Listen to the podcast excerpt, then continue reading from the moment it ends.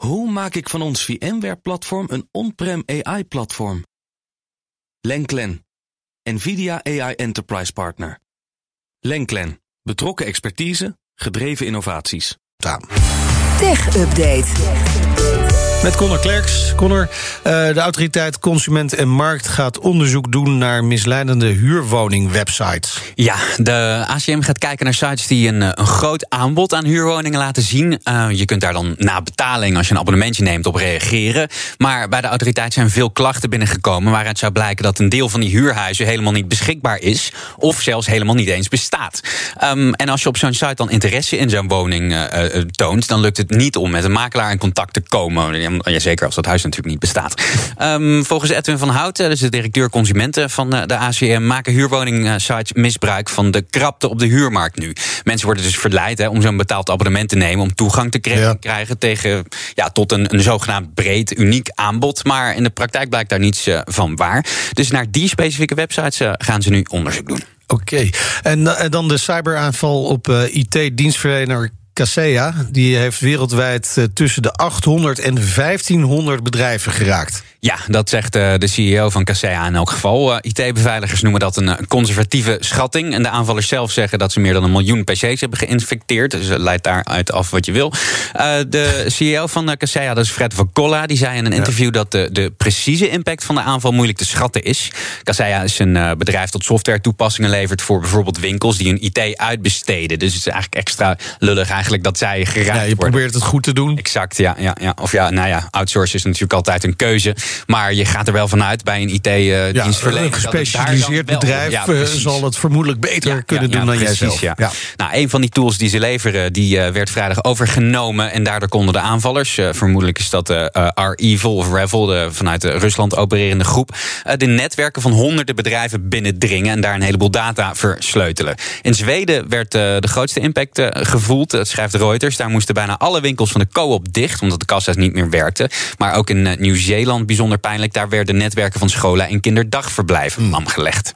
Ja, en de, de, aanvallers die vragen om tientallen miljoenen euro's in bitcoin aan, aan losgeld. Hè. Het zakte wel hard uh, van, van 70 miljoen naar 50 Precies, miljoen. Ja. Ik weet niet hoe de stand van zaken nu is, maar heeft, heeft Kaseya daar nog op gereageerd? Nou, Fred Vacola wilde er niets over zeggen. Uh, hij zei, ik zeg geen ja, geen nee, geen misschien. Uh, okay. Hij wil gewoon geen commentaar geven op in zijn woorden iets dat met onderhandelen met terroristen te maken heeft.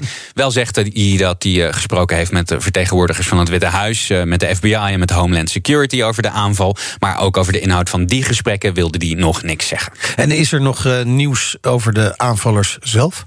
Ja, Reuters heeft uh, gesproken met een vertegenwoordiger van uh, die aanvallers. En zij zeggen het platleggen van de scholen en de kinderopvang in Nieuw-Zeeland... dat was een ongelukje, dat wilden ze eigenlijk niet. Hmm. maar de situatie in Zweden is gewoon business voor ze. Oké, okay. en, en gaat het een beetje goed met het herstel van die getroffen bedrijven? Hè? Bijvoorbeeld die situatie in Zweden met die co-op supermarkt zijn die wel weer up and running? Ja, dat kan nog wel even duren. Cybersecurity experts die, uh, zeggen dat dat weken kan uh, gaan duren voordat die netwerken volledig weer draaien in Zweden. Het is ook afhankelijk van hoe groot het bedrijf is en hoe goed de backups zijn die ze gemaakt hebben. Hm.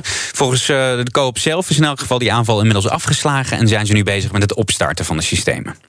En dan gaan we nog naar nieuws vanaf Mars. Ja. Want het Mars-helikoptertje Ingenuity... die heeft weer de vleugels uitgeslagen. Ja, de rotoren. Uh, Ingenuity heeft zijn negende vlucht voltooid, uh, schrijft nu.nl vanmorgen. NASA zei vooraf dat het de meest zenuwslopende vlucht... Uh, sinds de allereerste keer zou worden dat Ingenuity vloog over Mars. het was ook de langste vlucht tot nu toe, 166,4 seconden. Dus bijna drie minuten met een snelheid van 5 meter per seconde. Hm. En um, voor het eerst eigenlijk vloog Ingenuity nu over wat NASA noemt uh, uh, sorry, onvriendelijk terrein.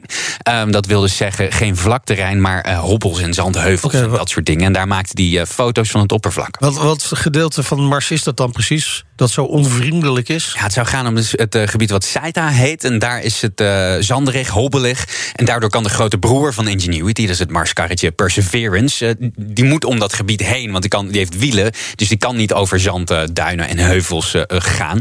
en het navigatiesysteem van Ingenuity is eigenlijk ook ontworpen voor vlakke ondergronden. Oh. Dus dat maakte dit zo spannend. Of te om te kijken of die sensoren allemaal wel zouden werken op dus ongelijk terrein. Want alles wat zij vanuit vanuit NASA natuurlijk doen.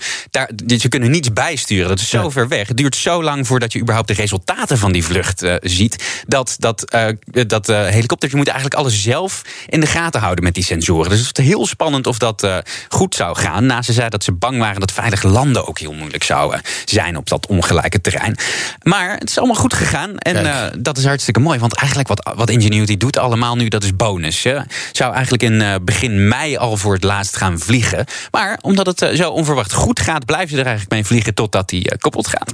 Want um, ja, ons dappere helikoptertje, net als zijn grote broer, die komen helaas niet terug. Nee, die, die blijven daar om voor ons op Mars te passen. Yes. Dankjewel, Connor. De BNR Tech Update wordt mede mogelijk gemaakt door Lenk. Hoe vergroot ik onze compute power zonder extra compute power? Lenklen, Hitachi Virtual Storage Partner. Lenklen, betrokken expertise, gedreven innovaties.